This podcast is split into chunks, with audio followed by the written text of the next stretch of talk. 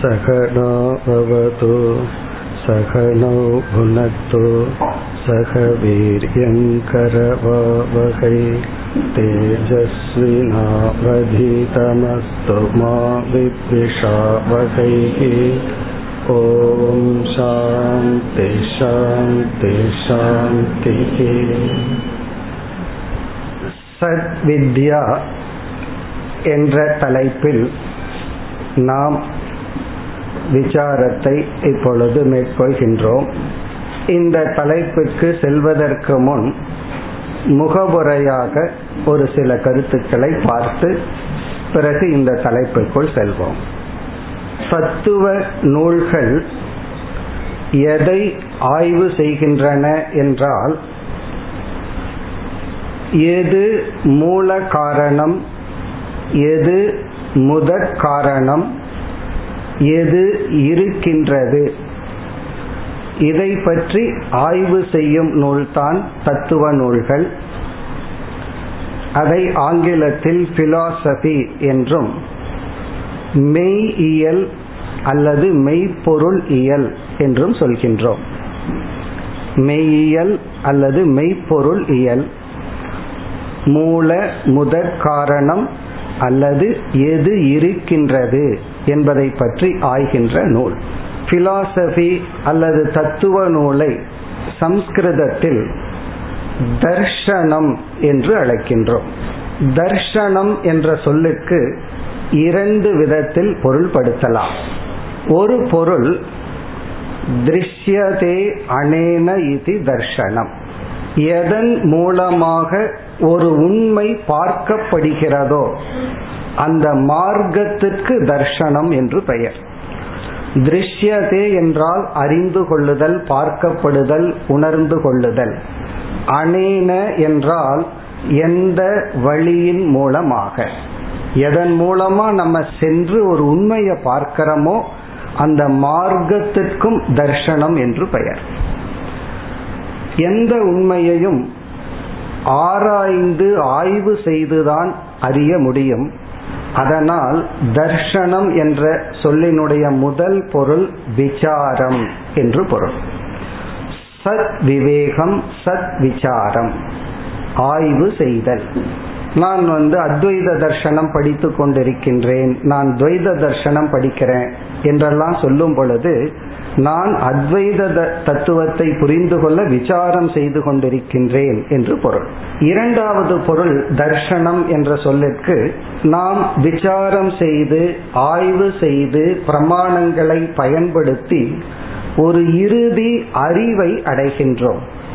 அந்த அறிவுக்கும் தர்ஷனம் என்று பெயர். திருஷ்யதே இது தர்ஷனம் என்று சொல்லப்படுகிறது. எந்த ஒரு அறிவை அடையிறமோ அந்த முடிவுக்கும் தர்ஷனம் என்றும் அந்த முடிவை அடைய உதவி செய்கின்ற ஆய்வுக்கும் தர்ஷனம் என்று பெயர். நம்மெல்லாம் அத்வைத தர்ஷனத்தை அறிந்து கொள்ள முயற்சி செய்கின்றோம். இப்ப நாம செய்துட்டு இருக்கிற முயற்சிக்கும் தர்ஷனம்.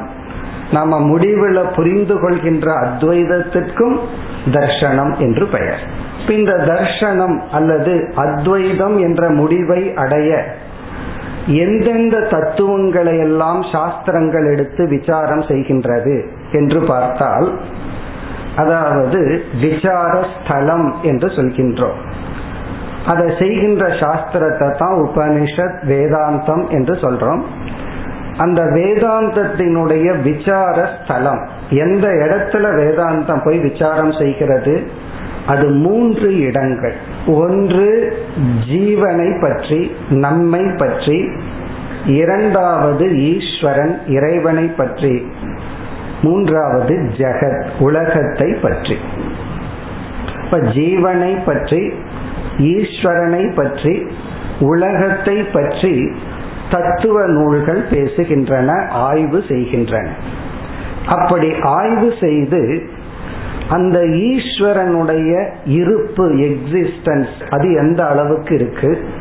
ஜீவனுடைய இருப்பு என்ன? ஜெகத்தினுடைய இருப்பு நிலை என்ன? இதையெல்லாம் ஒரு முடிவு செய்து நமக்கு கொடுக்கின்றது. அந்த முடிவு தான் நாம் அத்வைத தர்ஷனம் அத்வைதம் என்ற முடிவுக்கு வருகின்றோம். இப்படி பல தத்துவ நூல்கள் இருக்கின்றன.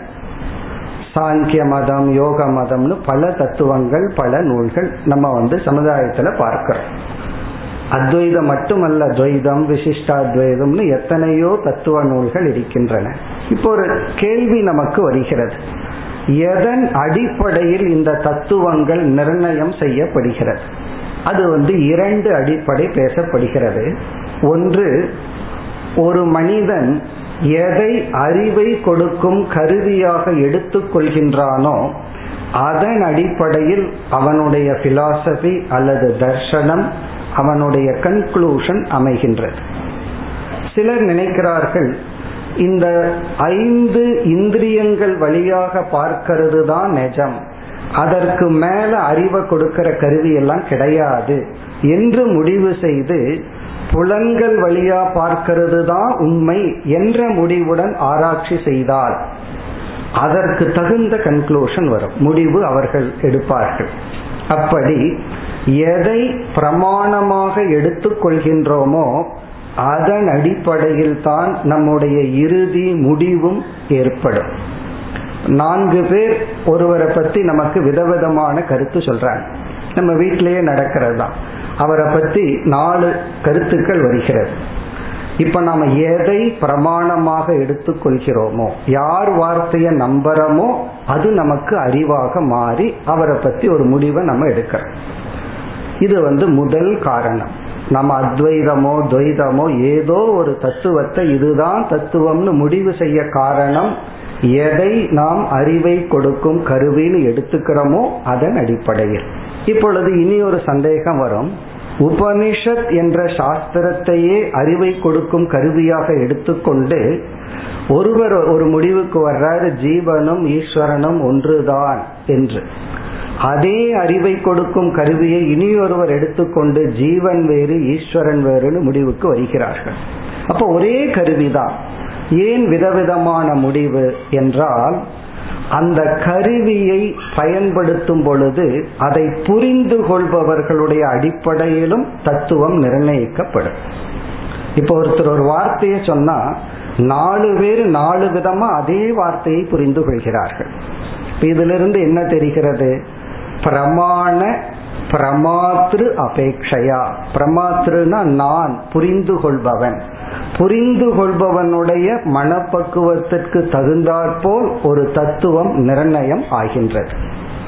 இவ்விதம் இந்த சமுதாயத்துக்குள்ள எத்தனையோ மதங்கள் எத்தனையோ கருத்துக்கள் எத்தனையோ பிலாசபி இருந்தும் ஏன் பல இருக்கின்றன என்ற சந்தேகம் பலருக்கு வரும். உண்மை ஒன்னாகத்தான் இருக்க முடியும்.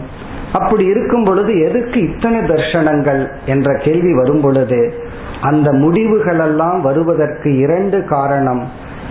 எதை நான் அறிவை கொடுக்கும் கருவின்னு எடுத்துக்கிறனோ அதை எப்படி நான் புரிந்து கொள்கின்றேனோ அதன் அடிப்படையில் முடிவுகள் வருகின்றன. இப்படி ஜீவ விஷயத்தில் அதாவது நம்மை பற்றி உலகத்தை பற்றி ஜெகத் விஷயத்தில் ஈஸ்வர விஷயத்தில் உபனிஷத் என்ற ஒரு நூல் என்ன முடிவை சொல்கிறது என்ன ஆராய்ச்சி செய்கிறது அதைத்தான் நம்ம பார்க்க போறோம். அதற்கு நம்ம எடுத்துக்கொண்ட தலைப்பு வந்து சத் வித்யா. சத் வித்யா ஆங்கிலத்தில் ஆண்டாலஜி என்று சொல்லப்படுகிறது. தத்துவ நூல்கள் எத்தனையோ விஷயங்கள் பேசுகிறது. அதுல முக்கியமா பேசுற கருத்து தான் ஆண்டாலஜி அல்லது சத் வித்யா இருப்பாய்வியல். இருப்பை பற்றி ஆயும் ஒரு இயல் ஆய்வியல் எக்ஸிஸ்டன்ஸ் இருப்பை பற்றி. இப்ப நம்ம இருப்பை பற்றி ஒரு ஆய்வியலை செய்ய போறோம். இந்த சத்வித்யா என்பது சாந்தோக்கிய உபனிஷத்தில் ஆறாவது அத்தியாயத்தில் நடக்கின்ற விசாரத்துக்கே சத்வித்யா என்று பெயர். அங்குதான் தத்துவமசி என்ற மகா வாக்கிய உபதேசம் நடைபெறுகிறது. அந்த விசாரத்துக்கே சத்வித்யா என்று பெயர். காரணம் அங்கு பரமாத்மா அல்லது பிரம்ம தத்துவம் சத் என்று அறிமுகப்படுத்தப்படுகிறது. சதேவ சௌமிய இதமக்ர ஆசி ஏகம் ஏவ அத்விதீயம். இப்ப இந்த வாக்கியம்தான் நம்முடைய விசார ஸ்தலம் இதைத்தான் நம்ம மையமா எடுத்துட்டு இன்ற விசாரம் செய்யறோம். சதேவ சௌமிய இதமக்ர ஆசி ஏகமேவ அத்விதீயம். சத் என்ற ஒன்றுதான் இருந்தது. அந்த பிரம்மனுடைய சொரூபம் சத். சத்துனா இருத்தல் இருப்பு. அது எப்படி இருக்கிறது? ஏகம் ஏவ அத்விதீயம். அது ஏகமாகவே இரண்டற்றதாக இருக்கின்றது.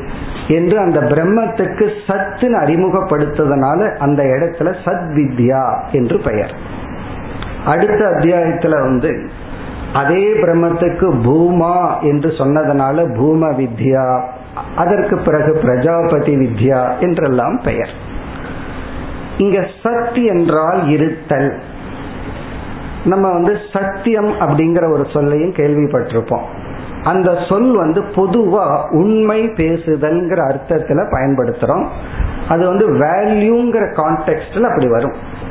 ஆனால் சாஸ்திர விசாரத்துல சத்தியம்ங்கிற சொல்லுக்கு இனி ஒரு பொருள் சத் இருத்தல். இப்ப சத்தியம் என்றால் இங்கு இப்ப நம்ம பார்க்க போற இடத்துல இருத்தல். சத் ஈக்குவல் டு சத்தியம். சத்தியமும் சத்து ஒன்றுதான். அந்த பரமாத்மா எப்படி இருக்கிறது? ஏகம். அது ஒன்றாக இருக்கின்றது. ஸ்வகத பேதரகிதம். இப்ப நான் இருக்கின்றேன் இந்த உடலாக நாம இருந்தாலும் இந்த உடலிலேயே வேற்றுமையுடன் இருக்கின்றோம். கைகள் கால்கள் தலை காது ஒரு வேற்றுமையுடன் இருக்கின்றோம். ஆனால் அந்த பிரம்ம ஏகம் தனக்குள் வேற்றுமைப்படாமல் இருக்கிறது. தனக்குள் பிளவுபடாமல் இருக்கின்றது.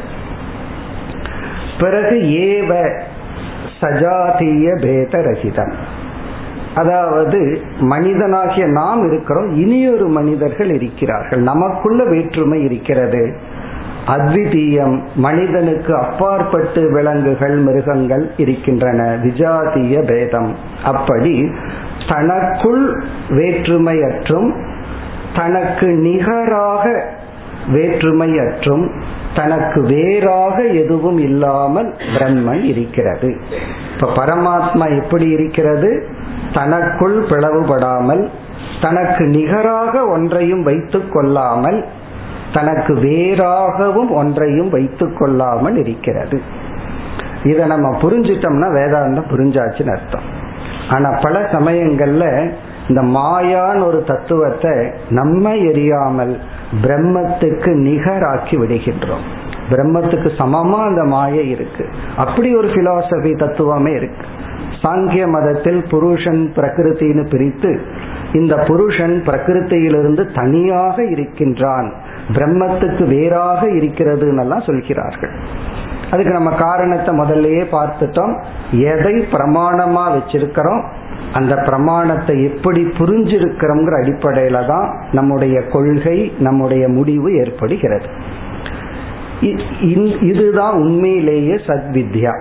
இப்ப சத்வித்யா என்றால் பிரம்ம சத் அது ஏகம் ஏவ அத்விதீயம். அது மட்டும் தனக்குள் பிளவுபடாமல் தனக்கு நிகராக ஒன்றை வைத்திருக்காமல் தனக்கு வேறாகவும் ஒன்றை வைத்திருக்காமல் பூர்ணமாக சத் சுரூபமா இருக்கிறது தான் பிரம்ம. அந்த பிரம்மன் நான்.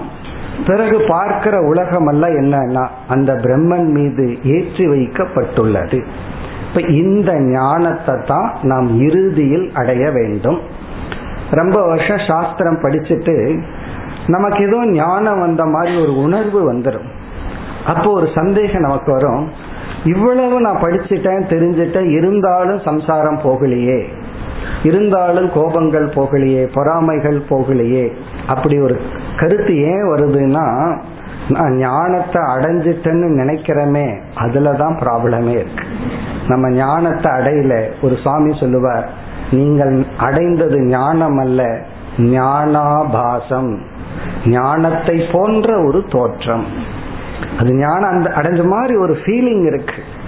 அது ஞானம் அல்ல. பிறகு ஞானத்தை நான் எப்படி அடைஞ்சிட்டேன்னு எனக்கு எப்ப தெரியும்னா எனக்கு வந்து சாப்பிட்டது போதும்னு எப்ப தெரியும்? பசி நீங்குதல். அது யாரும் சொல்லிக் கொடுக்க வேண்டாம். அப்படி ஞான நிஷ்டை ஞானம் இதை அடைதல் என்பது பலனை அடைதல். அந்த ஞான பலனை முழுமையா அடையாத வரை நம்ம ஞானினோ அல்லது ஞானத்தை அடைஞ்சவங்களாகவோ நினைச்சுக்காம நம்மை சாதகர்களாக நினைத்து கொள்ள வேண்டும். நம்மெல்லாம் ஒரு சாதகர்கள். எதுவரை? ஞான பலனை நாம் அனுபவிக்கும் வரை. இப்ப நம்ம என்ன பண்ணணும்? இந்த ஞானத்தை தான் அடையணும். எந்த ஞானம்? சத் பிரம்ம அது ஏகம் ஏவ அத்விதீயம். இந்த முடிவுக்கு இதுதான் தர்ஷனம் கன்க்ளூஷன் அத்வைத தர்ஷனம். இந்த முடிவுக்கு வர்றதுக்கு ஒரு விசாரம் பண்றமே அந்த விசாரத்தை தான் இப்பொழுது நாம் ஆரம்பிக்கின்றோம். அந்த சத் வித்யா அப்படிங்கிற சொல்லுக்கு நம்ம இப்ப ரெண்டு பொருள் சொல்லலாம். சத் வித்யாங்கிறதுக்கு முதல் பொருள் சத் பிரம்மத்தை இப்படி புரிந்து கொள்வதுதான் சத் வித்யா. சத் பிரம்ம சத் சுரூபம் அந்த சத் சுரூபத்தை நான் வந்து ஏகமேவ அத்விதீயம்னு புரிஞ்சுக்கிறேன். அது சத் வித்யா இதனுடைய பலன் மோக்ஷம். அதை இறுதியில பார்க்க போறோம். இனி இந்த அறிவை அடைவதற்கு ஒரு விசாரத்தை மேற்கொள்ளணும். அதையும் சத் வித்யான்னு சொல்றோம். அப்ப இங்க வித்யான் என்றால் அறிவு என்று பொருள் அல்ல ஆய்வு என்று பொருள். சத்வித்யாங்கிறதுக்கு சத்தை பற்றி ஆராய்ச்சி செய்தல். இப்ப நம்ம என்ன பண்ண போறோம்? சத் இருத்தல் அப்படிங்கிற ஒன்றை எடுத்துக்கொண்டு அதை கொஞ்சம் ஆய்வு செய்து விசாரமெல்லாம் செய்து கடைசியில நம்ம முதல்ல பார்த்த இந்த ஞானத்தை மீண்டும் நம்ம அடைய போறோம். முதல்லயே சாஸ்திரம் சொல்லி இதுதான் அப்படின்னு. பிறகு விசாரம் பண்ணி கடைசியில அதைத்தான் நாம் அடைய போகின்றோம். இப்ப நம்ம வந்து விசாரத்திற்குள் விவேகத்திற்குள் செல்கின்றோம். இப்ப சத்வித்யாங்கிறதனுடைய இரண்டாவது பொருள் சத் என்ற தத்துவத்தை ஆய்வு செய்தல் விசாரம் செய்தல். இனி ஒரு பொருள் பிரம்ம சத் சுரூபம் என்ற அறிவு. இப்ப அந்த அறிவை அடையிறதுக்கு இப்போ ஆய்வு செய்ய போறோம். இந்த ஆராய்ச்சி செய்தல் ஆய்வு செய்தல் விசாரித்தல்னு சொல்லும் பொழுதே ஒன்று மட்டும் இருந்தா விசாரிக்க வேண்டிய அவசியமே இல்லை. பல இருந்தாகணும். அப்பதான் நம்ம எடுத்து இதுவா அதுவான்னு ஆராய்ச்சி பண்ண முடியும். அது மட்டுமல்ல அந்த பல ஒன்று ஒன்று மிக்ஸ் ஆகாம தனியா அழகா இருந்தா ஆராய்ச்சி செய்ய வேண்டாம். அப்போ ஆய்வு செய்வதற்கு பல மினி பல இருக்கணும். அந்த பலதும் ஒன்றுக்கொன்று வேற்றுமை தெரியாம கொஞ்சம் கலந்து இருக்கணும். அப்பதானே பிரிக்க முடியும். வெறும் சுத்தமான அரிசியை மட்டும் உங்க கையில கொடுத்தா என்ன பண்ணுவீர்கள்? பிரிச்சுட்டு இருக்க வேண்டிய வேலை கிடையாது. அரிசியை போல இனி ஒன்று உள்ள கலந்திருந்தால் தான் அதை எடுத்து பிரிச்சு இதுதான் அரிசி இது அரிசி இல்லைன்னு பிரிக்க முடியும். அப்ப சத்தை நம்ம இப்ப ஆராய்ச்சி பண்றோம்னா அப்ப பல சத்துக்கள் இருக்கின்றதா என்ற கேள்வி வரும். அப்படி எவ்வளவு சத்து இருக்கு? அதை நம்ம எப்படி ஆராய்ச்சி பண்ணி அதை எப்படி அந்த சத்தை எல்லாம் பிரிக்கிறது? அதுதான் சத் வித்யா. இப்ப நம்ம வந்து பல சத்துக்கள் இருக்கின்றன. அந்த பல சத்துக்கள் கலந்து இருக்கின்றன இத கேட்ட உடனே நமக்கே ஆச்சரியமா இருக்கு. சத்துனா இருக்கிறது அது இருக்கிறதுல என்ன பல அப்படின்னு. நம்ம சாஸ்திரத்துல இல்லாததையே பலதா பிரிச்சு வச்சிருக்கோம். இல்ல இல்லைன்னா இல்லதான். அதை பலதா இப்படி பிரிச்சு வச்சிருக்கோம்? பிராக் அபாவம் முன் இல்லாமை இனிமேல் இருக்க போக இல்லாமல் போற இல்லாமை துவம்ச அபாவம் இப்பொழுது இல்லை. எப்படி இல்லாததையே நம்ம பலதா பிரிக்கும் பொழுது இருக்கிறதையும் நம்ம பலதா பிரிச்சிருக்கிறோம். அப்படி இந்த சத் அல்லது சத்தியம். இனிமேல் நம்ம வந்து சத்தியம்ங்கிற வார்த்தையை பயன்படுத்த போறோம். கவனமாக உண்மை பேசுதல்ங்கிற அர்த்தத்தை நம்ம இந்த நேரத்துல மறந்து விட்டு சத்தியம்ங்கிற சொல்லுக்கு இருத்தல் என்று புரிந்து கொள்வோம். இப்ப நம்ம வந்து மூன்று சொற்களை இப்பொழுது பார்க்க போறோம். பலருக்கு தெரிஞ்சிருக்கலாம். இந்த மூன்று சொற்களினுடைய பொருளை மனசுல பதிஞ்சாதான் இன்றைய வகுப்பெல்லாம் நம்ம டிராவல் பண்ண முடியும். இல்ல அந்த சொற்களினுடைய பொருள் மனசுல பதியலைன்னா நம்மளால ஒரு ஸ்டெப்பும் கூட அடுத்த ஸ்டெப்புக்கு போக முடியாது. அதனால அதை மனதில் பதிகிறதுக்காக நான் திரும்ப திரும்ப அந்த மூன்று சொற்கள் கூறி அந்த மூன்று சத்தியத்தை நம்ம விசாரத்திற்கு எடுத்துக்கொள்ள போகின்றோம். அதாவது மூன்று விதமான சத்தியத்தை இப்பொழுது பார்க்க போறோம். சத்தாத்ரயம். மூன்று விதமான சத் அல்லது சத்தியம். அதுதான் இன்றைய நம்முடைய தலைப்பு. எல்லாத்தையும் இந்த மூன்றிலேயே பார்க்க போறோம். இந்த செஷன் முடிகிற வரைக்கும் இன்றைய இந்த இரண்டு வகுப்புலேயும் இந்த மூன்று சொற்கள் தான் ரொம்ப முக்கியம். ஒன்று வந்து பிராதிபாசிக சத்தியம். பிராதிபாசிக சத்தியம். இரண்டாவது வியாவகாரிக சத்தியம். பிராதிபாசிக சத்தியம். வியாவகாரிக சத்தியம். மூன்றாவது பாரமார்த்திக சத்தியம். பாரமார்த்திக சத்தியம். இந்த மூன்று சொற்கள் தான் நம்ம மனசுல பதியணும்.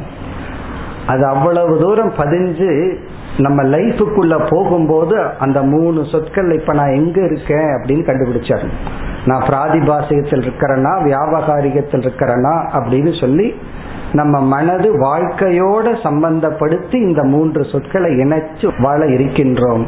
அதனால இந்த மூன்று சொற்கள் பிராதிபாசிக சத்தியம் வியாபகாரிக சத்தியம் பாரமார்த்திக சத்தியம்.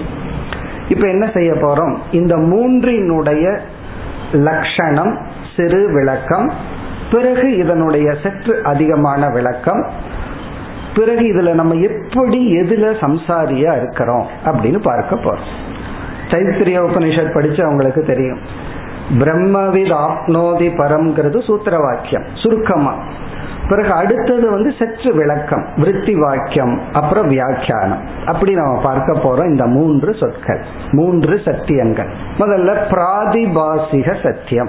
பிராதிபாசிக சத்தியம் என்பது எந்த ஒரு பொருள் எனக்கு மட்டும் இருப்பதாக தெரிந்து கொண்டிருக்கிறதோ? அதெல்லாம் பிராதிபாசிகம். அது எனக்கு தான் இருக்கு. மற்றவங்களுக்கு கிடையாது. இண்டிவிஜுவல் ரியாலிட்டி அல்லது சப்ஜெக்டிவ் ரியாலிட்டின்னு சொல்றது. அது எனக்கு மட்டும்தான் உண்மை. அதுக்கு நீங்களே சொல்லிடலாம். என்ன உதாரணம் சொல்வது? நம்முடைய கனவு. இப்ப கனவுல ஒரு உலகத்தை பார்க்கிறோம். அது எனக்கு மட்டும்தான் ட்ரூத் நான் மட்டும்தான் அதை பார்க்கிறேன். அப்ப அந்த கனவுங்கிற ஒரு உலகம் பிராதிபாசிக சத்தியமாக இருக்கிறது. ஏன்னா அது எனக்கு தான் உண்மை. நான் பார்க்கறதுனால தான் அது இருக்கு. என்னைக்கு நான் பார்க்கலையோ அது கிடையாது. சில நண்பர்கள் செல் செல்கிறார்கள் ஒருவர் மட்டும் கயிற்ற பாம்பா பார்க்கிறார். ஒருவர் மட்டும் மற்றவங்க எல்லாம் ஒழுங்கா கயிறா கயிறா பார்க்கிறார்கள். அந்த ஒருவருக்கு மட்டும் தெரிகிற பாம்பு இருக்கே அது பிராதிபாசிகம். ஒரிஜினல் பாம்பை எல்லாத்துக்கும் தெரிஞ்சிருக்கும். ஆனா அந்த கயிற்றுல ஒருத்தர் மட்டும் பார்த்துட்டு இருக்கார் அது வந்து பிராதிபாசிகம். அதான் சப்ஜெக்டிவ் ரியாலிட்டி நமக்கு மட்டும் தெரிவது. இனி வியாபகாரிகம். நீங்களே சொல்லிடலாம். வியாபகாரிகம்ங்கிறது காமன் ரியாலிட்டி ஆப்ஜெக்டிவ் ரியாலிட்டி நம்ம எல்லோருக்கும் பொதுவாக தெரிவது. பொதுவா இருக்கிறது. நம்ம எல்லாத்துக்கும் காமனா இருக்கிறது வியாபகாரிக சத்தியம். எல்லாத்துக்கும் பொதுவா இருக்கிறது இந்த உலகம். நம்ம பார்க்கிற உலகம். ஜாகிரத் பிரபஞ்சம். ஜாகிரத் பிரபஞ்சம் வந்து வியாபகாரிக சத்தியம். ஏன்னா எல்லாத்துக்கும் பொதுவா இருக்கு. இனி பாரமார்த்திக சத்தியம். அது வந்து பரமாத்மா. இறைவன் தான் பிரம்ம தத்துவம் தான் பாரமார்த்திக சத்தியம். அப்சல்யூட் ரியாலிட்டி இது தனி உண்மை பொது உண்மை அது முழு உண்மை. முழுமையான உண்மை அல்லது சத்தியம்ங்கிறது பாரமார்த்திக சத்தியம். இப்படி இந்த மூன்று சத்தியம் இருக்கு.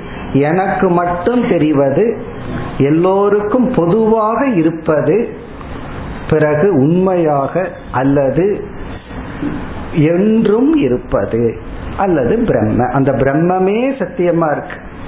பொதுவா பானை இருக்கு அது இருக்கு இது இருக்குன்னு சொல்லுவோம். இங்க பிரம்மனே இருத்தல் சொரூபமாக உள்ளது. இப்ப இதை புரிஞ்சுக்கிறதுக்கு ஒரே ஒரு எக்ஸாம்பிள் பார்ப்போம். ஒருவர் வந்து காட்டுல போயிட்டு இருக்க தூரத்துல ஏதோ ஒரு பொருள் ஒளிர்கிறது. அவர் என்ன நினைச்சிட்டாரு? இங்க புதையல் இருக்கு தங்க கட்டி இருக்கு தங்க பானை இருக்குன்னு நினைச்சிட்டு வேகமா போறார். போனதுக்கு அப்புறம் அங்க பார்க்கிறாரு அது பானை தான் தங்க கலர்ல அடிச்சிருக்கு. கோல்டு கலர் அது வந்து பானை இருக்கு. உடனே அவருக்கு அடுத்த ஞானம் வருது இது தங்கம் அல்ல இது பானை. பிறகு அவர் இன்னும் கொஞ்சம் ஆராய்ச்சி பண்ணி பார்க்கிறாரு இந்த பானையே தங்கமா இருந்துருமோ அப்படின்னு நினைச்சு தட்டி பார்க்கிறார். கடைசியில களிமண்ணுன்னு அவருக்கு தெரியுது. இப்ப ஃபர்ஸ்ட் என்ன நினைச்சார்? ஸ்வர்ணம் தங்கம்னு நினைச்சார். இரண்டாவது பானைன்னு புரிந்து கொண்டார். மூன்றாவது களிமண்னு புரிந்து கொண்டார். இப்ப இந்த களிமண் இருக்கே அதுதான் பாரமார்த்திக சத்தியம் அப்சல்யூட் ரியாலிட்டி பானை இருக்கே வியாபகாரிக சத்தியம். தங்கம் இருக்கே பிராதிபாசிக சத்தியம். இவர் தங்கம்னு பானையை நினைச்சிட்டார். இனி ஒருத்தர் அப்படி நினைச்சிருக்கணுங்கிற அவசியம் கிடையாது. இப்பொழுது இந்த மூன்று சத்தியத்துக்கு ஒரே எக்ஸாம்பிள் எடுத்துட்டோம். இந்த களிமண் இருக்கே இவர் பானைன்னு ஒரு வியாபகாரிக சத்தியமா அதை நினைக்கும் பொழுதும் அது பாரமார்த்திக சத்தியமாவே தான் இருக்கு. அது இவருக்கு தெரியல பானைன்னு நினைச்சுக்கிறார். இவர் வந்து தங்கம்னு நினைச்சிட்டு இருக்காரு அப்போ என்னன்னா அதுக்கும் அந்த களிமண்ணு தான் ஆதாரமா இருக்கு. அப்ப பாரமார்த்திக சத்தியம் அப்படிங்கிற ஒரு உண்மைதான் மீதி இரண்டு சத்தியத்திற்கும் ஆதாரமாக இருக்கிறது. அப்ப இருக்கிறது ஒரு சத்தியம்தான். ஒரே ஒரு சத்தியம்தான் ஒரே ஒரு உண்மைதான் இருக்கு. ஆனால் அந்த மீதி இரண்டும் அதன் மீது ஏற்றி வைக்கப்பட்டுள்ளது. இந்த களிமண்ணை வந்து பிரம்மத்துக்கு உதாரணமா புரிஞ்சுக்குவோம் களிமண் என்ற பிரம்மன் பாரமார்த்திக சத்தியம். அந்த பிரம்மன் என்ன பண்ணுது? தன்னிடத்துல ஒரு சக்தியை வச்சிருக்கு மாயைன்னு. அந்த சக்தியின் துணை கொண்டு இந்த உலகத்தை படைத்துள்ளது. நாம ரூபத்தை கூட்டி இந்த உலகம் நமக்கு தெரியுது. அது வந்து களிமண்ணிலிருந்து பானைய பார்க்கிற மாதிரி. அது வியாபகாரிக சத்தியம். இந்த வியாபகாரிய உலகத்தை வந்து பிரம்மன் மாயையின் துணை கொண்டு உருவாக்குகின்றார். அதோட பிரம்மத்தோட ஈஸ்வரனோட வேலை முடிஞ்சிச்சு. பிறகு ஜீவன் என்ன பண்ணிடுறான்? இனி ஒரு ரியாலிட்டியை கிரியேட் பண்றான். அதை பார்த்து தங்கம் என்று நினைக்கின்றான். அப்ப பிராதிபாசிக சத்தியத்தை கிரியேட் பண்றது யார்? நம்ம தான் உருவாக்குகின்றோம். அவரவர்கள் உருவாக்குகின்றோம். அதற்கும் அதே பிரம்மன் தான் ஆதாரமாக உள்ளது. இப்படி இந்த மூன்று ரியாலிட்டி என்றால் எதை நான் மட்டும் பார்க்கிறனோ அது பிராதிபாசிகம் எதை எல்லோருக்கும் பொதுவாக உள்ளதோ அது வியாபகாரிகம். எது இரண்டுக்கும் ஆதாரமாக இருந்து இந்த இரண்டுக்கும் அப்பாற்பட்டும் இருக்கின்றது. ஆதாரமாகவும் இருக்கு அப்பாற்பட்டும் இருக்கு. அது வந்து பாரமார்த்திகம் அல்லது பிரம்ம. இதனுடைய எளிமையான லட்சணம் பாரமார்த்திக பிரம்மத்துக்கு போனோம் அப்படின்னா ரொம்ப சிம்பிள் டெபனேஷன் சமஸ்கிருதத்துல அபாத்தியம் பாரமார்த்திகம். அபாத்தியம் என்றால் எந்த பிரமாணங்களாலும் நீக்கப்படாதது பாரமார்த்திக சத்தியம். எந்த அறிவாலும் நீக்க முடியாதது தான் அப்சல்யூட் ரியாலிட்டி பாரமார்த்திக சத்தியம். அதாவது களிமண்ணை வந்து எந்த பிரமாணத்தினாலே நீக்க முடியாது. அது வந்து அபாத்தியம் பாரமார்த்திக சத்தியம்.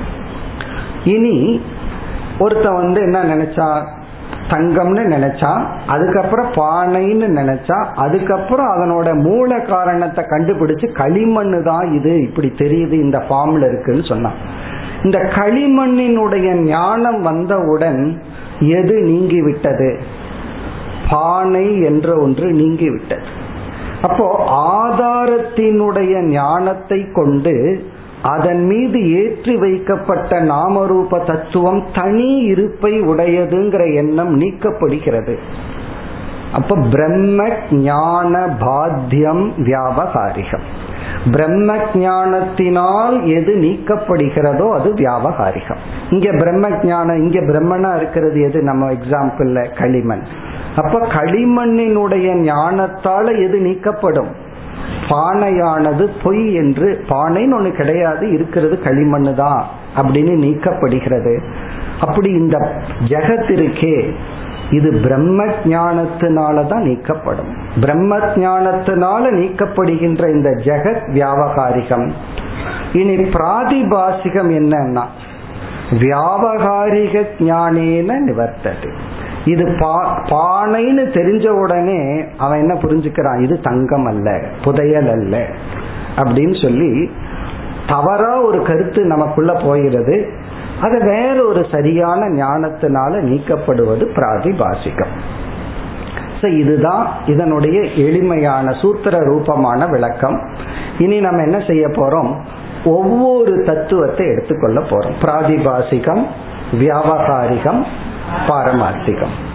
இப்போ பிராதிபாசிகத்துக்கு ரொம்ப டெக்னிக்கல் டெபனேஷன்ஸ் எல்லாம் ரொம்ப இருக்கு.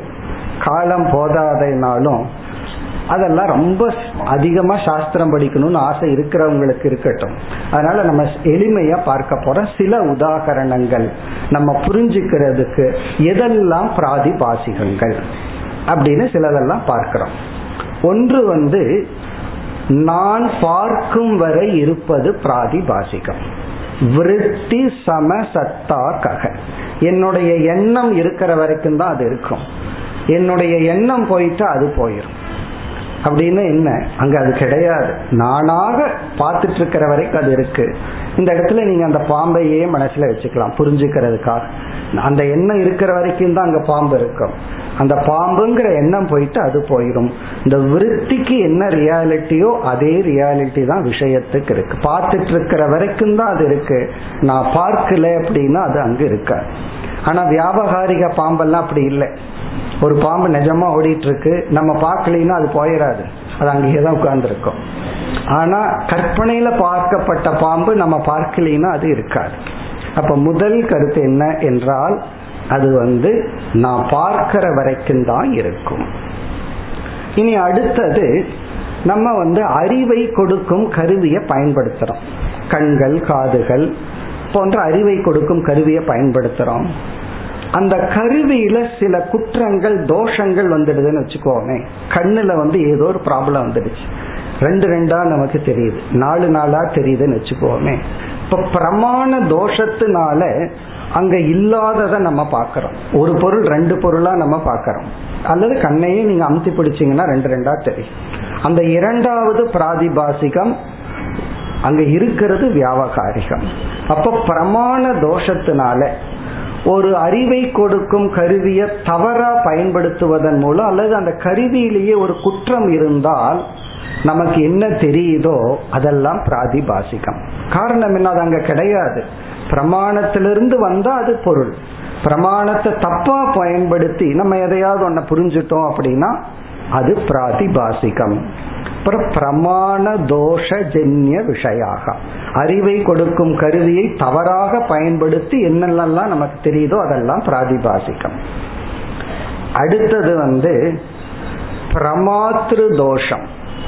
சில பேர் மனநோயால் பாதிக்கப்பட்டு ஏதாவது சப்தத்தை கேட்கறது ஏதாவது காட்சிகளை பார்க்கறது இதெல்லாம் வந்து ஹாலுசினேஷன் இல்யூஷன் எல்லாம் சொல்றோம் இல்லையா? இதெல்லாம் பிராதிபாசிகம். அதாவது இது வந்து மனதில் உள்ள இந்த பிரெயின்ல ஏதாவது ஒரு கோளாறு வந்து நம்ம இல்லாததை நம்ம பார்க்கிறோம். இல்லாத காட்சியை நம்ம பார்க்கிறோம். இதெல்லாம் பிராதிபாசிகம். இதெல்லாம் நமக்கு தெரியறது தான். அடுத்த பிராதிபாசிகம் மனோரதாக. வேலை இல்லையா? சும்மா உட்காந்துட்டு கற்பனை பண்ணிட்டு இருப்பாங்க சில பேர். சில பேர் பிசினஸே ஆரம்பிச்சிருக்க மாட்டார்கள். உட்கார்ந்துட்டு இவ்வளவு இன்வெஸ்ட்மெண்ட் போட்டா இவ்வளவு வரும் அது வரும் அப்படியே கற்பனை பண்ணிட்டு இருப்பாங்கல்ல. அந்த கற்பனை என்னன்னா பிராதிபாசிக்கம் மனோரதாக நம்முடைய கற்பனைகள். நம்ம எதையெல்லாம் கற்பனை பண்றோமோ அதெல்லாம் பிராதிபாசிகம். அது நமக்கு மட்டும்தான் உண்மை. மற்றவர்களுக்கு உண்மை கிடையாது. நமக்கே தெரியும் பொய்ன்னு இருந்தாலும் அதை கற்பனை பண்ணிட்டு உட்கார்ந்துட்டு இருப்போம். இப்ப நம்முடைய கற்பனைகள் மனோரதங்கள் பிராதிபாசிக்கம் அடுத்தது வந்து அதிசயங்கள் சில மிராக்கள் சில அதிசயங்கள் எல்லாம் சிலருக்கு நடக்கும். இந்த அதிசயங்கள்னு சொன்னா சிலருக்கு ஒரு திடீர்னு ஒரு கோயிலுக்கு செல்வார்கள். ஏதோ ஒரு அழுகை உணர்வு ஏதாவது ஒன்று ஏற்படும். இது நமக்கு மட்டும்தான் உண்மை. இப்ப நம்ம புரிந்து கொள்ள வேண்டிய இனி ஒரு கருத்து பிராதிபாசிகம் எல்லாமே சம்சாரம் கிடையாது. எல்லாமே நம்ம பந்தப்படுத்துங்கிற அவசியம் கிடையாது. சில பிராதிபாசிகங்கள் தான். சில பிராதிபாசிகங்கள் நமக்கு வியாபகாரிகத்துக்கு செல்ல உதவியாகவும் இருக்கு. நம்ம வந்து ஒரு கொடூரமான கனவு கண்டுட்டு இருக்கோம் அதுல பயந்துட்டு கஷ்டப்பட்டுட்டு இருக்கோம் எழுந்திருக்க முடியல. ஒரு பாம்பு கொத்துற மாதிரி வந்து நம்ம எழுப்பி விட்டுருச்சுன்னு வச்சுக்குவோம். அப்ப அந்த பாம்பு என்னன்னா பிராதிபாசிகம் நமக்கு உதவி செய்த பிராதிபாசிகம். ஆனா சந்தோஷமான கனவு வரும்போது அந்த பாம்பு வந்தா அந்த கடைசியில அந்த பாம்பு மேல நமக்கு கோபம் வரும். இவ்வளவு நல்லா கனவு கண்டுட்டு இருந்தா அந்த எதுக்கு இப்ப பாம்பு வந்துச்சுன்னு சொல்லுவோம். இப்ப பிராதிபாசிகங்கள் எல்லாமே நம்ம துயரப்படுத்துங்கிற அவசியம் அல்ல நமக்கு மட்டும் இருக்கின்ற சில உண்மைகள் நமக்கு நன்மையையும் கொடுக்கலாம். சிலருக்கு அந்த நேரத்துல மைண்ட் டியூன் ஆயிருக்கும். சில கோயில்களுக்கு போகும் பொழுதோ அல்லது சில சமயம் சாஸ்திரம் படிக்கும் பொழுதோ ஏதோ ஒரு புதிய அனுபவங்கள் நமக்கு வரலாம். அதெல்லாம் பிராதிபாசிகம். அதுல என்ன எச்சரிக்கையா இருக்கணும்னா இதை வெளியே சொல்லக்கூடாது. வெளியே சொன்னா அது அவர்கள் அது ஒரு கேலியாக எடுத்துக்கொள்வார்கள். அதை ரெஸ்பெக்ட் பண்ண அவங்களுக்கு தெரியாது. காரணம் என்ன? அது அவங்களுக்கு ரியாலிட்டி இல்லை. இப்போ ஒரு கோயிலுக்கு போறோம் ஒரு பாட்டை கேட்கிறோம் மனம் முருகி அழுக வருது அழுகிறோம். அல்லது மனதுல ஏதோ ஒரு உணர்வு ஏற்படுது இதெல்லாம் நமக்குள்ளேயே வச்சுக்கணும். அல்லது சில பேர்த்துக்கு சில கனவுகள் வந்து லைஃபை இன்ஸ்பயர் பண்ணலாம். அதை போய் எல்லாத்துக்கிட்டையும் சொன்னா கஷ்டப்பட்டு அவங்க கேட்டுட்டு இருப்பார்கள். காரணம் என்ன? அது அவர்களுக்கு விளங்காது. அல்லது இதே ஃபீல்டில் இருக்கிற சத்சங்க மக்களுக்கு வேணா அது புரியலாம். அதனால சில சப்ஜெக்டிவ் ரியாலிட்டி எல்லாம் நமக்குள்ளேயே நம்ம வச்சுக்கணும். அதை போய் இனியொருத்தருகிட்டையும் கேட்க கூடாது உங்களுக்கு ஏதாவது அதிசயம் நடந்திருக்கா? உங்களுக்கு ஏதாவது மிராக்கள் நடந்திருக்கா? அதை கேட்கவும் கூடாது. அப்படி பல சமயங்கள் அது நடக்கிறது வழக்கமா இருக்கும். அதெல்லாம் பதஞ்சலி சொல்றார் உங்களை உற்சாகப்படுத்த ஸ்ரத்தையை வளர்த்த இறைவன் கொடுக்கின்ற ஒரு ஒரு கருவி ஒரு அறிகுறிகள். சில அறிகுறிகள். நம்ம வந்து கோயில் மூடி இருக்குன்ட்டு போவோம். ஒருத்தர் வந்து ரொம்ப அதிசயமா சொன்னார். பன்னெண்டு மணிக்கு கோயில் மூடும். அவர் பன்னெண்டரைக்கு போனார் அன்னைக்கு ஏனோ திறந்து இருந்துச்சான் அவ்வளவு அதிசயமா சொன்னார். அது அவருக்கு அதிசயம். ஏன்னா அது ஒரு இன்ஸ்பிரேஷன் கொடுத்துருக்கு. அதை நம்மால அதுக்கு மரியாதை கொடுக்க முடியும். மற்றவங்ககிட்ட சொன்னா பொய் சொல்றான்னு சொல்லி விடுவார்கள் அல்லது பெருமைப்படுத்தி கொள்றான்னு சொல்லி விடுவார்கள் அப்ப சில அதிசயங்கள் சில மிராக்கள் அதெல்லாம் கண்டிப்பா வரும். வரணுங்கிற அவசியம் கிடையாது. இதெல்லாம் வரலையே நான் அப்ப வேதாந்தத்துக்கே உள்ள வரலையான்னு நினைக்க கூடாது. அது வரலாம் வராமலும் போகலாம் அப்படி வந்தால் அவைகளெல்லாம் பிராதிபாசிகம். பிறகு சில உபாசனைகள். வேதத்துல சொல்லப்பட்டுள்ள உபனிஷத்துல சொல்லப்பட்ட சில உபாசனைகள் கூட பிராதிபாசிகங்கள் தான். ஒரு சில ஒரு விதமான மந்திரத்தை எடுத்துக்கொண்டு சில தியானங்கள் சொல்லப்படும். இப்போ உபனிஷத்தை என்ன செய்கிறது? சாஸ்திரமே இவன் ரொம்ப பிராதிபாசிகத்தில் இருக்கான் இவனை எடுத்துடனே வியாபகாரிகத்துக்கு கொண்டு வர முடியாது. இவன் வழியில போய் இவனை கொண்டு வரணும்னு சொல்லி உபனிஷத்தே நம்ம பிராதிபாசிகத்திலிருந்து தான் வியாபகாரிகத்துக்கு கொண்டு வரும். கொண்டு வந்ததுக்கு அப்புறம்தான் தத்துவமசி எல்லாம். அதுக்கு முன்னாடி எல்லாம் அவனை வந்து வியாபகாரியத்துக்கு கொண்டு வரணும். அதுக்கப்புறம் தான் பாரமார்த்திகத்துக்கு அழைச்சிட்டு போகணும். ஸோ இதெல்லாம் எக்ஸாம்பிள் இதெல்லாம் நம்ம வந்து பிராதிபாசிகம்னு புரிஞ்சுக்குவோம். அதாவது பிரமாணத்துல வர்ற குற்றங்கள் மனதுல வர்ற சில நோய்கள் அல்லது சில அதிசயங்கள் எதை நான் மட்டும் பார்க்கிறனோ அதெல்லாம் பிராதிபாசிகம். இப்போ ஒருவர் ஒரு பொய் சொல்றாங்கன்னு வச்சுக்கோமே அந்த பொய் சொல்றவங்களுக்கு அறிவு இருக்கணும். இல்லைன்னா வந்து பொய்யெல்லாம் சொல்ல முடியாது. அறிவு எப்படி இருக்கணும்னா ஒரு பொய் என்பது ஒரு ரியாலிட்டியை நம்ம கிரியேட் பண்றோம். அவங்களுக்குள்ள ஒரு வியாபகாரிய சத்தியத்தை கிரியேட் பண்ணணும். அதுதான் பொய். சில பேர் பொய் சொன்னா நம்ம ஈஸியா கண்டுபிடிச்சிருவோம். அப்ப என்ன சொல்லுவோம் அவனுக்கு பொய்யும் கூட சொல்ல தெரியல அப்படின்னு சொல்லி அப்போ ஒரு ஒரு பொய்யை நம்ம நம்பிடுறோம். அது பிராதிபாசிகம். சில சமயம் பொய்ய கேட்கறதுக்கு தான் நமக்கு பிடிக்குது. யாராவது நம்ம குறைய சொன்னா நமக்கு பிடிக்குதோ? நம்ம பத்தி புகழ்ந்து பொய் சொன்னா கேட்கறதுக்கு அவ்வளவு நல்லா இருக்கு. இதுல இருந்து என்ன தெரியுதுன்னா நமக்கு வந்து வியாபகாரிகம் கூட வேண்டாம். பிராதிபாசிகம் தான் தேவைப்படுது. இப்போ அதுக்கே நம்ம போறதுக்கு தயாரா இப்ப நம்ம மைண்ட் வந்து பிராதிபாசிகத்திலேயே இருந்து இருந்து பழகி இருக்கிறதுனால இந்த பிராதிபாசிகத்திலிருந்து வியாபகாரிகத்துக்கு வர்றதே ஒரு பெரிய டிராவல் இன்னும் சுருக்கமா சொன்னா வேதாந்த வாழ்க்கையில ஜீவ சிருஷ்டி பிராதிபாசிகம் ஈஸ்வர சிருஷ்டி வியாபகாரிகம். அசிருஷ்டி பாரமார்த்திகம். நம்ம மாண்டவிய உபனிஷத்துல எல்லாம் பார்த்திருக்கிறோமே பிரபஞ்சோபமம் சிருஷ்டியே இல்லைங்கிறது பாரமார்த்திகம். அதை சொன்னா எப்படி ஏத்துக்குவோம். ஈஸ்வரன் இந்த உலகத்தை படைச்சிருக்காருன்னா ஏதோ கொஞ்சம் கம்ஃபர்டபுளா இருக்கு. பிறகு நாமளே என்ன பண்ணியிருக்கோம்? ஒரு உலகத்தை படைச்சிட்டு சம்சாரியா வாழ்ந்துட்டு இருக்கோம் இனி அடுத்த லட்சணத்துக்கு போவோம். வியாபகாரிகத்தை பத்தி இப்ப வியாபகாரிக சத்தியம் என்பது உபனிஷத்துல நம்ம பார்க்கிறோம் பிரம்மன் ஒரு தத்துவம். அந்த பிரம்ம தத்துவம் என்ன செய்கிறது அப்படின்னா மாயான் ஒரு சக்தியை துணை கொண்டு இந்த பஞ்சபூதமான உலகத்தை படைக்கிறது. ஜீவனுடைய உடல் அதற்குள் இருக்கிற மனம் சிதாபாசன் இந்த நாமரூப பிரபஞ்சம் இது வியாபகாரிக சத்தியம். ஈஸ்வர சிருஷ்டி. பகவானால் உருவாக்கப்பட்ட வியாபகாரிக உலகம்தான் வியாபகாரிக சத்தியம். சரி இந்த உலகத்தை பகவான் எப்படி உருவாக்கினார்? பிரம்ம தத்துவம் மாயான் ஒரு தத்துவத்தின் துணை கொண்டு இந்த பிரபஞ்சம் சிருஷ்டிக்கப்படுகிறது. இந்த பிரபஞ்ச சிருஷ்டியில நம்ம உடல் இந்த பஞ்சபூதங்கள் நம்ம பார்த்து அனுபவிக்கிற உலகம் தான் டிரான்சாக்சனல் ரியாலிட்டி ஏன்னா நமக்கெல்லாம் இது பொதுவாக உள்ளது. இது வியாபகாரிக சத்தியம். நாம ரூபாத்மகம். அங்க நம்ம என்ன பார்த்தோம்? பிராதிபாசிகத்துல விருத்தி இருக்கிற வரைக்கும் தான் அங்க விஷயம் இருக்கும். இங்க அப்படி இல்லை. நம்ம இந்த செவுத்தை பார்த்துட்டு இருக்கோம் திரும்பி வேற எதையோ பார்க்கிறோம். உடனே இந்த செவுறு பாயிறது அப்படியே தான் இருக்கும். அப்போ அது போகணும் அப்படின்னா பிரமாத்ரா சக கச்சத். நானே போனா தான் அது போகும். நான் இருக்கிற வரைக்கும் அது இருக்கும்.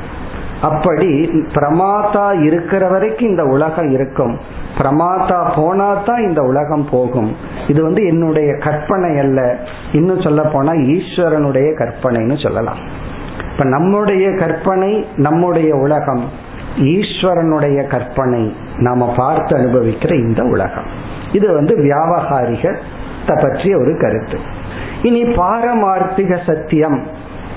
அது என்ன என்றால் அதெல்லாம் நம்ம உபநிஷத்துல படிச்சிருக்கோம் அல்லது வேதாந்த நூல்கள்ல படிச்சிருக்கோம். திரிகாலே அபி திஷ்டதி. இது சத். அதான தத்துவபாத்திரை எல்லாம் படிச்சிருக்கோம். மூன்று காலத்திலும் மாறாமல் எது இருக்குமோ அது பாரமார்த்திகம் பிரம்ம தத்துவம். அல்லது அபாத்தியம். மூணு லட்சணம் சொல்லலாம். திரிகால எல்லா காலத்திலும் மாறாமல் இருப்பது எந்த பிரமாணத்தினாலும் நீக்கப்படாமல் இருப்பது அல்லது விவர்த்த காரணம் பிரம்ம பாரமார்த்திகம். விவர்த்த காரணமா இந்த உலகத்துக்கு எது இருக்கோ அது பாரமார்த்திக சத்தியம். விவர்த்த காரணம்னா என்ன அர்த்தம்? ஒரு ப்ராடக்ட் ஒரு காரியத்தை பார்த்தோம் அப்படின்னா அதனுடைய குணங்கள் வந்து காரணத்துல இருந்து தான் வந்திருக்கும் அப்போ ஒரு ப்ராடக்ட் ஒரு உற்பத்தியை பார்த்து அதனுடைய காரணம் இந்த சொரூபந்தான்னு சொல்லலாம். இந்த உலகத்துல வந்து ஜடத்தை பார்க்கிறோம் அசத் இல்லாமைய பார்க்கிறோம் துக்கத்தை பார்க்கிறோம். அப்ப இதுக்கு காரணமா இருக்கிற பிரம்மன் அப்படித்தான் இருக்குமோ? ஜடஸ்வரூபமா இருக்குமோ? துக்க சொரூபமா இருக்குமோன்னு வரும் பொழுது பிரம்ம விவர்த்த காரணம். தன்னுடைய சச்சிதானந்த சொரூபத்தை மாற்றிக்கொள்ளாமல் இந்த உலகத்தை பொய்யான ஜடமான அனித்தியமாக இந்த உலகத்தை அது ஏற்றி வச்சிருக்கே. அதான் விவர்த்த காரணம். இப்ப நம்ம பரமாத்மா அப்படின்னு புரிந்து கொள்வோம்.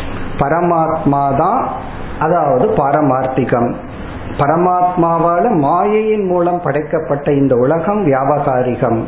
நாம கற்பனை செய்து பார்க்கின்ற இந்த உலகம் பிராதிபாசிகம். இனி அடுத்த தலைப்புக்கு போவோம். அடுத்தது என்ன என்றால் நாம எப்படி இப்பொழுது சம்சாரியாக இருக்கின்றோம்? நம்முடைய புராணம் ஆத்ம புராணம்னு சொல்லுவார்கள். சில பேர் வந்து நம்ம கிட்ட அவங்கள பத்தியே பேசிட்டு இருந்தாங்கன்னு வச்சுக்கோமே. நம்ம மனசுக்குள்ள பேசிக்கணும் ஆத்ம புராணம் போயிட்டு இருக்கு அப்படின்னு. இப்ப நம்மளுடைய புராணம் என்ன? நம்முடைய ஸ்திதி ஸ்டேட்டஸ் என்ன? அதை முதல்ல கண்டுபிடிக்கிறோம். இப்ப நம்மளுடைய ஸ்டேட்டஸ் என்ன? இப்ப இந்த மூன்று ரியாலிட்டியில நம்ம கடைசி பிரம்மத்தை விட்டுருவோம். ஏன்னா அது புரிஞ்சுட்டு வேற விதமான இந்த உலகத்தை பார்க்கிற விஷயம். நாம் காலையிலிருந்து சாயந்தரத்து வரைக்கும் விழிச்சிட்டு இருக்கிற நேரத்துல பிராதிபாசிகமான உலகத்துல வாழ்றோமா? வியாபகாரிகமான உலகத்துல வாழ்ந்துட்டு இருக்கிறோமா இப்படி ஒரு கேள்வியை கேட்டா யோசிச்சு பார்த்தா அதிசயமா இருக்கும். கடவுள் படைச்ச உலகத்துல நம்ம வாழ்றோமா? நாம படைச்ச உலகத்துல வாழ்ந்துட்டு இருக்கிறோமா அப்படி பார்த்தோம்னா கடவுள் நம்ம சுத்தி ஒரு இருபத்தஞ்சு ரிலேஷனை படைச்சிருக்கார். சித்தி மாமா அத்தை இப்படி எல்லாம் அது கடவுள் படைச்சிருக்கார். ஒவ்வொரு பத்தி நம்மளோட கன்க்ளூஷன் இருக்கே அது நம்முடைய உலகம். இப்ப கடவுள் படைச்சவங்களோட வாழ்ந்துட்டு இருக்கிறோமா? நாம படைச்சவங்களோட நம்ம வாழ்ந்துட்டு இருக்கிறோமா. பிராதிபாசிகம். யோசிச்சு பார்த்தா பெரிய ஒரு அதிசயத்தை கண்டுபிடிப்போம். நாம பிராதிபாசிகமான உலகத்தில் வாழ்ந்து கொண்டிருக்கிறோம். நாமளே ஒரு ரியாலிட்டியை கிரியேட் பண்ணி நாமளே இல்லாத ஒன்றை உருவாக்கி அது அதை உண்மை என்று நினைத்து கொண்டு அதுல நாம சம்சாரியாக வாழ்ந்து கொண்டு இருக்கிறோம் அப்ப நம்மளுடைய ப்ராக்ரஸ் நம்மளுடைய படி எப்படி இருக்கணும்னா முதல்ல நம்ம உலகத்தை நம்ம தியாகம் பண்ணுவோம். வேற யார் எல்லாம் சொல்லுவாங்க இவர் உலகத்தையே விட்டுட்டு போயிட்டார். உலகத்தை தியாகம் பண்ண. உலகத்தை விட்டுட்டு போக வேண்டாம். பகவானுடைய உலகம் மிக அழகான உலகம். ஆனா அதன் மேல நம்ம ஒரு உலகத்தை படைச்சு வச்சிருக்கிறோமே அதைத்தான் தியாகம் பண்ணணும். உலகத்தை விட்டுட்டு போயிட்டாருன்னு சொன்னா அப்புறம் அவர் சாப்பிட மாட்டாரு. அப்ப பூமியிலேயே நிக்க கூடாது அவர். ஆகாசத்தில் இருந்தாலும் அதுவும் பகவானுடைய கிரியேஷன் தான். அப்புறம் எங்க போறது? உலகத்தை எல்லாம் நம்ம விட முடியாது விட வேண்டிய அவசியம் இல்லை இங்கு துறவு அப்படிங்கிறது பிராதிபாசிகத்தை தான் தியாகம் பண்ணும். பகவானுடைய கிரியேஷனை தியாகம் பண்ண வேண்டாம். பை ஃபேக்ட் அது நம்மளுதில்ல அது பகவானுடையது. பகவானுடையதை நம்மளது நினைச்சிட்டு இருக்கோம் இந்த பஞ்சபூதத்தான உடல் யார் அது? பகவானுடைய உடல். அதை ஏதோ நானும் நினைச்சிட்டு இருக்கிறோம் அது பிராதிபாசிக்கம் அப்ப நம்ம பகவானுடைய உலகத்தை ஒன்றும் பண்ண வேண்டாம். நம்முடைய உலகத்தை நாம் துறக்க வேண்டும். இப்ப நம்ம புரிஞ்சுக்கிறதுக்காக ஒரு சில உதாரணம் கொடுத்தா போதும். மீதி எல்லாம் அழகா நீங்க ஹோம்ஒர்க் பண்ணிடலாம் இது வந்து இண்டிவிஜுவல் ஹோம்ஒர்க் அவங்கவுங்க தனித்தனியான ஹோம்ஒர்க் யாருக்கும் தெரியாம போட வேண்டிய ஹோம்ஒர்க் காரணம் என்ன? நம்ம உலகம் நம்ம கிட்டேயே சீக்கிரட்டா இருக்கட்டுமே வெளியே தெரிய வேண்டாம். அதுக்கு ஒரு புரிஞ்சுக்கிறதுக்காக சில எக்ஸாம்பிள் பார்க்கிறோம். நம்ம எரியாமல் நாம எப்படி பிராதிபாசிகமான உலகத்துல வாழ்ந்துட்டு இருக்கோம்? எப்படி நமக்குள்ளேயே நம்ம கட்டுண்டு இருக்கிறோம்னு பார்ப்போம். அது இந்த செஷன்ல அடுத்த செஷன்ல உபாயத்தை பார்க்கலாம். இதுல இருந்து எப்படி வெளிவருவதுங்கிறது நம்ம அடுத்த வகுப்புல பார்ப்போம். இப்ப வந்து நம்ம எப்படி சம்சாரியா இருக்கிறோம்னு பார்ப்போம்.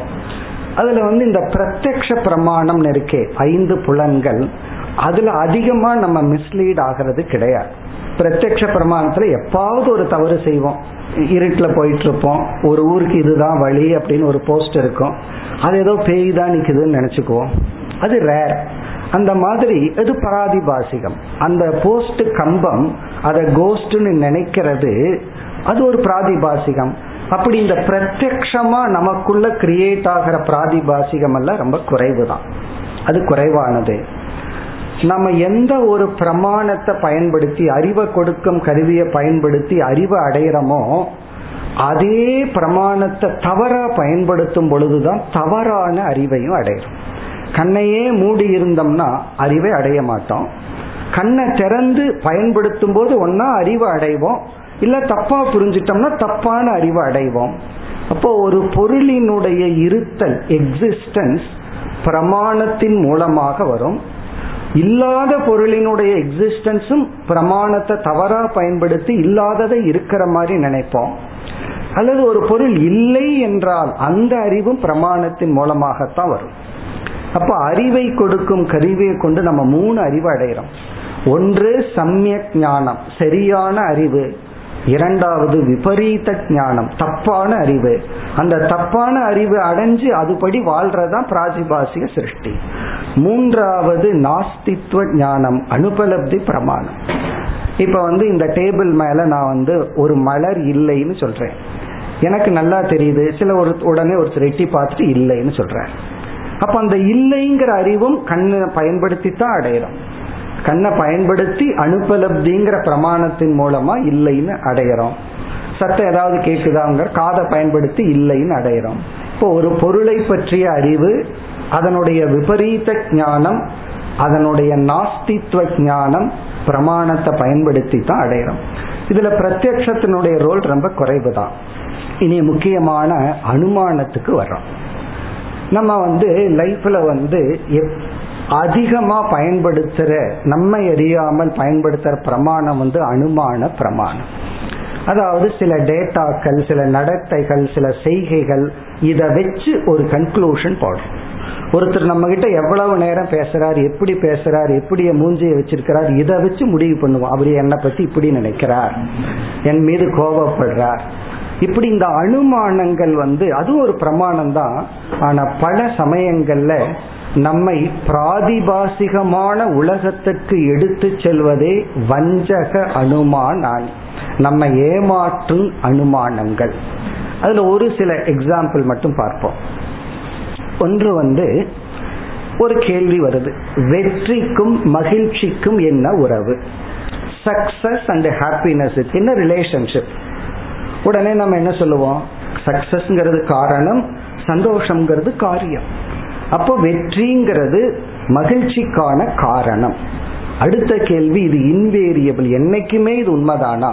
ஆமா உண்மைதான். என்னைக்கெல்லாம் சக்சஸ் வருதோ அன்னைக்கெல்லாம் நான் சந்தோஷமா இருக்கேன். அப்ப மேலோட்டமா நம்ம என்ன முடிவு பண்றோம்? வெற்றி காரணம் சந்தோஷம் காரியம். அதே போல அடுத்தது பணம். பணத்துக்கு சந்தோஷத்துக்கு என்ன ரிலேஷன்ஷிப் இருக்கு? பணம் காரணம் சந்தோஷம் காரியம். அப்ப பணத்துக்கும் சந்தோஷத்துக்கும் நம்ம என்ன பண்ணிடுறோம்? ஒரு வியாப்திய போட்டுறோம் இது இருந்தா இது இருக்கும். அந்த அப்படி ஒரு கன்க்ளூஷன் போட்டுட்டு அதன் அடிப்படையில வாழ்க்கை வாழ்றோம். இது என்ன ஆயிருது எது நம்முடைய பரம சாத்தியம் அல்லவோ அதை சாத்தியமாக நாம் பிரமத்தினால் தவறாக புரிந்து கொள்கின்றோம். பல சமயங்கள்ல பலருடைய வாழ்க்கையினுடைய அழிவுக்கு காரணமே வெற்றியா இருக்கும். வெற்றி என்ன பண்ணலாம்? அவனுடைய உழைப்பை நிறுத்தலாம் அடைய வேண்டியதை அடைஞ்சிட்டன்னு நினைக்கலாம் அல்லது கர்வத்தை கொடுக்கலாம் அடுத்த படிக்கு போறதுக்கு தடையாங்கூட இருக்கலாம். அப்ப சில சமயங்கள்ல வெற்றி நம்முடைய வாழ்க்கையினுடைய அழிவுக்கு காரணமா இருக்கலாம். நீ ஆப்போசிட்டா யோசிச்சு பார்ப்போம் தோல்வி. தோல்விக்கு துயரத்துக்கு என்ன சம்பந்தம்னா எப்பவும் சொல்லுவோம் தோல்வி வந்தா துயரம். ஆனா அதுவும் உண்மை அல்ல. மறைஞ்சிருக்கிற உண்மை என்னன்னா பல தோல்விகள் நம்மை தயார்படுத்தி பக்குவப்படுத்தி நமக்கு அடுத்த பெரிய வெற்றிக்கு அடித்தளமாக அமைகிறது. அப்ப நம்ம பல சமயங்கள்ல நம்ம தவறான அனுமானங்கள் மூலமா சாத்தியத்தில் பெரிய தவறை நாம் செய்து விடுகின்றோம். உன்னுடைய கோல் என்ன லட்சியம் என்ன அப்படின்னு சொல்லும்போது ஒருத்தர் பலருக்கு அல்லது இந்த உலகமே அப்படித்தானே இயங்குவதா நம்ம நினைக்கிறோம் அல்லது பார்க்கிறோம். பணம் தான் கோல் இலக்கு அப்படின்னு இந்த லாஜிக்ல முடிவு பண்றோம். என்ன பணம் இருக்கிறதா சந்தோஷம் கிடைக்கும். எதை நம்ம இலக்கா வைக்கிறோமோ அப்போ பாதைய காம்ப்ரமைஸ் பண்ணிடுவோம். தர்மத்தை காம்ப்ரமைஸ் பண்ணிடுவோம். ஏன்னா பணம் இலக்கு அப்படின்னு சொன்னா அந்த பணத்தை எப்படி வேணாலும் அடையலாமா? அதுதானே என்னுடைய ஃபைனல் கோல் அப்ப ஈஸியா தர்மத்தை காம்ப்ரமைஸ் பண்றோம். அதை விட்டுறோம். விட்டுட்டு பணத்தை அடையிறோம். நல்ல உறவுகளை விட்டு விடுகிறோம். நம்மை நம்புகின்ற நாலு பேர்த்த விட்டார் இந்த பொருளை அடையிறதுக்காக உறவுக்குள்ளேயே நம் மீது நம்பிக்கை வச்சு ஸ்ரத்த வச்சு நமக்கு உண்மையிலேயே அன்பு கொடுக்கிறவர்களை இழந்து பொருள்களை சம்பாரிச்சிடுறோம். கடைசியில நம்ம முன்னாடி என்ன இருக்குன்னா ஜடமான பொருள்கள் நம்மை சுற்றி இருக்கின்றன. நமக்கு அன்பு செலுத்த யாருமே இல்லை. உணர்வை கொடுக்க யாருமே இல்லை. அப்பதான் ஒரு உண்மை புரியுது. பணம் என்னை காப்பாற்றாது.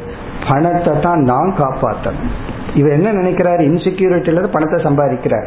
அப்புறம்தான் உண்மை புரியுது. அதைத்தான் நான் காப்பாற்றணும். அந்த ஸ்டேஜ் வரும்போது பலரை நம்பிக்கை துரோகம் பண்ணி அந்த பொருளை அடைஞ்சிருக்கார். அதனுடைய விளைவு இவருக்கு மற்றவர்களை நம்புகின்ற திறன் சென்று விடுகிறது. எல்லாரிடத்திலையும் ஒரு பயம். அப்ப என்ன ஆகும்னா இப்ப லைஃப் வந்து என்ன நிலைக்கு வருகிறது? இந்த தப்பான அனுமானத்தினால தவறான லட்சியத்தை மனசுல வச்சு தர்மத்தையும் நல்ல உறவுகளையும் மனதுகளை எல்லாம் இழந்து நம்முடைய வாழ்க்கை சம்சாரத்துக்குள்ள போகுது. அது என்னன்னா இதுதான் பிராதி பாசிக்க உலகம். அப்ப நம்ம வந்து பல அனுமானங்கள் மூலமாக பிராதிபாசிகமான உலகத்திற்கு சென்று விடுகின்றோம். வெற்றின்னு ஒன்று வருது உடனே கர்வம் வருது. அகம் தனி. நான் பெரிய பணக்காரன் நான் எல்லாத்தையும் சாதிப்பவன். அது வந்து பிராதிபாசிகமான நான். அது வந்து உண்மை கிடையாது. அது ஏன் உண்மை இல்லைன்னா கொஞ்ச நாள்ல அந்த பணம் அவனை விட்டு போயிடும். உடனே அதுக்கு வேற ஒரு பிராதிபாசிகமான உலகம் அவனுக்கு வருகிறது. அப்படி நாமளே நம்மை பத்தி தவறான லட்சியத்தை நாம் வைத்துக்கொண்டு பிராதிபாசிகமான உலகத்தில் வாழ்ந்து கொண்டு வருகிறோம். இனி அடுத்த ஒரு எக்ஸாம்பிளுக்கு போவோம். தர்ம விஷயத்துக்கு வருவோம். கீதையிலையும் பகவான் புத்திய மூணா பிரிச்சு எல்லாம் சொல்லியிருக்கார். அதாவது சரியா எது காரியம் எது அகாரியம்னு புரிஞ்சுக்கிறது சாத்விகமான புத்தி. தர்மா தர்மத்தை மாத்தி புரிஞ்சுக்கிறது தலைகீழா புரிஞ்சுக்கிறதெல்லாம் ராஜச தாமச புத்தின்னு எல்லாம் சொல்ற இப்படி பல சமயங்களில் நாம தர்மா தர்மத்தையே தவறாக தவறாக புரிந்து கொண்டு இருக்கின்றோம். இப்படி தர்மா தர்மத்தை எல்லாம் தவறா புரிந்து கொள்ளும் பொழுது அறிவு பூர்வமா புரிந்து கொள்ளும் பொழுது என்ன ஆகுது? நாம வந்து ஒரு பிராதிபாசிகமான உலகத்தில் இருக்கிறோம். வியாபகாரிக உலகத்துக்கு வரல. இது நம்ம தப்பு கிடையாது. அந்த தர்மமே ரொம்ப சூக்மமானது அதே போல பண்புகளுக்கு வர்றோம். வேல்யூஸ் இருக்கு. சில பண்புகள் எல்லாம் பார்த்தோம் அப்படின்னா ஜஸ்ட் ஆப்போசிட்டா இருக்கும். இப்ப மன்னித்தல்னு சாஸ்திரம் ஒரு பண்பை சொல்லுது. தண்டித்தலும் ஒரு வேல்யூவா சொல்லுது. ஒருத்தனுக்கு பனிஷ்மெண்ட் கொடுக்கணும். ஒருத்தனை மன்னிக்கணும். இப்ப இதுல நமக்கு குழப்பம் வருது. எப்ப மன்னிக்கிறது? எப்ப தண்டிக்கிறது? இந்த மன்னித்தல்ங்கிற வேல்யூவே நம்ம தப்பா புரிஞ்சுக்கிறோம். ஒருத்தர் நமக்கு ஒரு கஷ்டத்தை கொடுத்துட்டாங்க நாம மன்னித்தல்ங்கிற வேல்யூவை ஃபாலோ பண்ணிட்டாவே நம்ம என்ன நினைச்சுக்கிறோம்? அவன் அவனுக்கு நம்ம வந்து அவனோட பாபத்தை நம்ம நீக்கின மாதிரி நினைச்சுக்கிறோம். அது பகவானோட செயல். அவனோட பாவத்தை நீக்கிறதா வேண்டாமா? நாம மன்னிக்கிறதுனால அவனுடைய பாப செயல் நீங்க போவது கிடையாது. அதனால நம்ம தான் பயனடைகிறோம் அதெல்லாம் நமக்கு தெரியாம அந்த வேல்யூஸ் அந்த பண்புகளை நாம் புரிந்து கொள்வதிலேயே பல சமயங்களில் வியாபகாரிக நிலைக்கு வராமல் பிராதிபாசிக நிலையில் இருக்கின்றோம். அதனாலதான் கீதையில் அவ்வளவு பண்புகளை பகவான் பல கோணங்களில் விளக்கி கூறியுள்ளார். புரிஞ்சுக்கிறதுக்கு ஒரு எக்ஸாம்பிள் பார்ப்போம். இப்ப மன்னித்தல் தண்டித்தல் போல இப்பெல்லாம் அதிகமா பேசிட்டு இருக்கிறது நீ நீயாயிரு நீ என்னைக்குமே ஒன்னா இண்டிவிஜுவாலிட்டியை விட்டு கொடுக்க கூடாது. அப்படியெல்லாம் நம்ம சொல்றோம். அது ஒரு வேல்யூ தான். நாம நாமளா இருக்கிறது ஒரு உண்மையான நல்ல பண்பு தான் ஆனா அதே சாஸ்திரம் என்ன சொல்லுது? சில இடத்துல நீ நீயா இருக்கணுங்கிற அவசியம் இல்ல. ஃப்ளோ வித் த கரண்ட்னு சொல்லப்படுது. அது ஊரோடு ஒத்து போன்னு சொல்லப்படுது. இப்ப இதை எதை நான் ஃபாலோ பண்றது? ஊரோடு ஒத்து போறதா? நான் நானா இருக்கிறதா? இதுதான் ரொம்ப கஷ்டமா இருக்கு. பல சமயங்கள்ல தப்பு தப்பா நடக்கும். ஒருவர் வந்து என்ன இடத்துல சொன்னார். ஒரு பெரிய பிசினஸ் மேன் நாங்கெல்லாம் பார்ட்டியில வந்து ஆல்கஹால் மது அருந்துற எல்லாம் அறுக்கும் பொழுது எல்லாம் சொல்லும் பொழுது ரொம்ப கம்பல் பண்ணாங்க.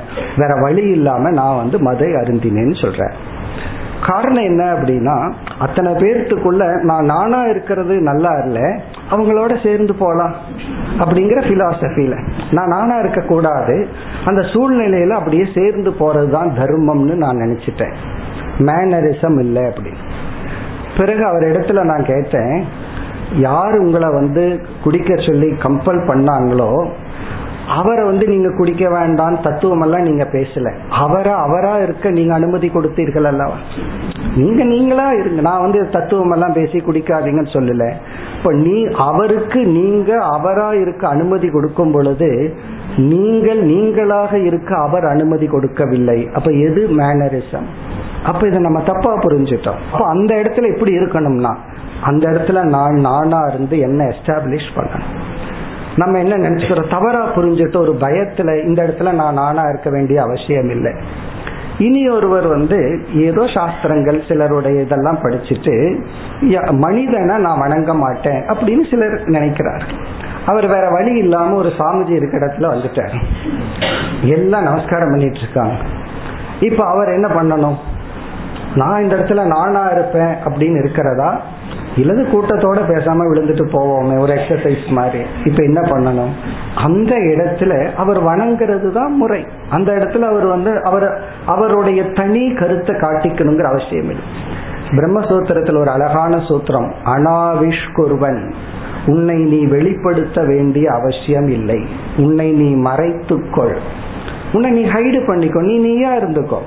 அதை வந்து எந்த இடத்துல எஸ்டாப்ளிஷ் பண்ணணும்? எந்த இடத்துல நீ எஸ்டாப்ளிஷ் பண்ண வேண்டிய அவசியம் கிடையாது. எல்லாருமே நான் நானா இருப்பேன் நான் நானா இருப்பேன்னு சொல்லிட்டு ஒரு பிராதிபாசிகமான சூழ்நிலையை கிரியேட் பண்ணி நமக்கும் சூழ்நிலைக்கு கஷ்டத்தை கொடுத்துட்டு இப்ப இந்த மது அருந்துற விஷயத்துல அவர் அவரா இருந்திருக்கணுங்கிற அவசியம் கிடையாது. அவர் அவரா இருக்கணும் அந்த சூழ்நிலையோட போகணுங்கிற அவசியம் கிடையாது. ஏன்னா சயின்ஸ் படி மதுவை பத்தி என்ன சொல்லப்படுகிறது?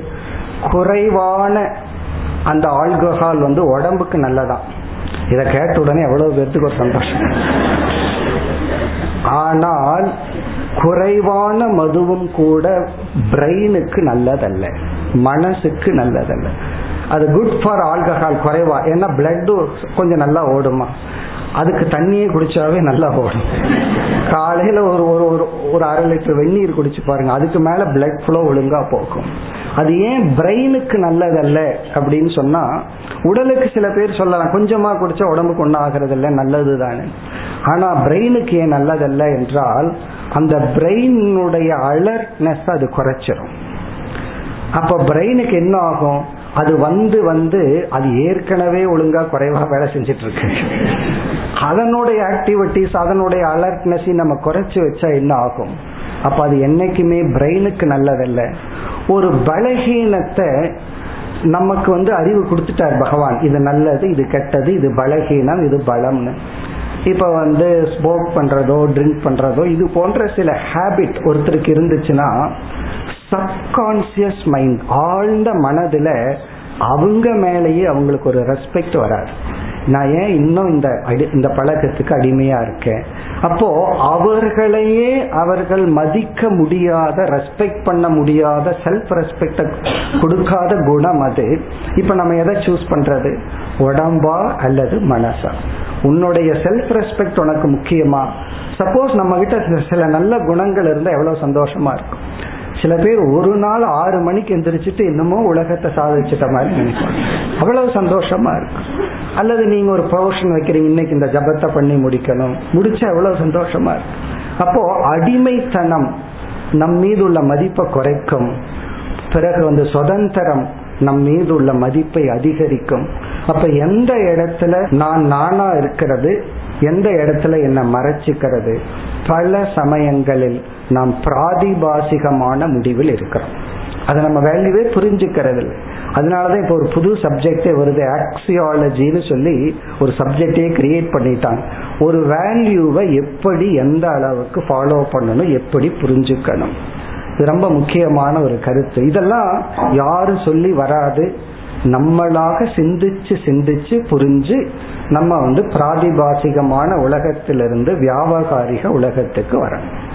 அடுத்தது வந்து நம்ம வந்து அதிகமான அறிவை கண்கள் மூலமாகவும் காதுகள் மூலமாகவும் தான் அறிஞ்சிட்டு இருக்கோம் இப்ப நாலு பேர்த்துக்கிட்ட நம்ம காதை கொடுத்து கேட்டா அறிவு வரும்.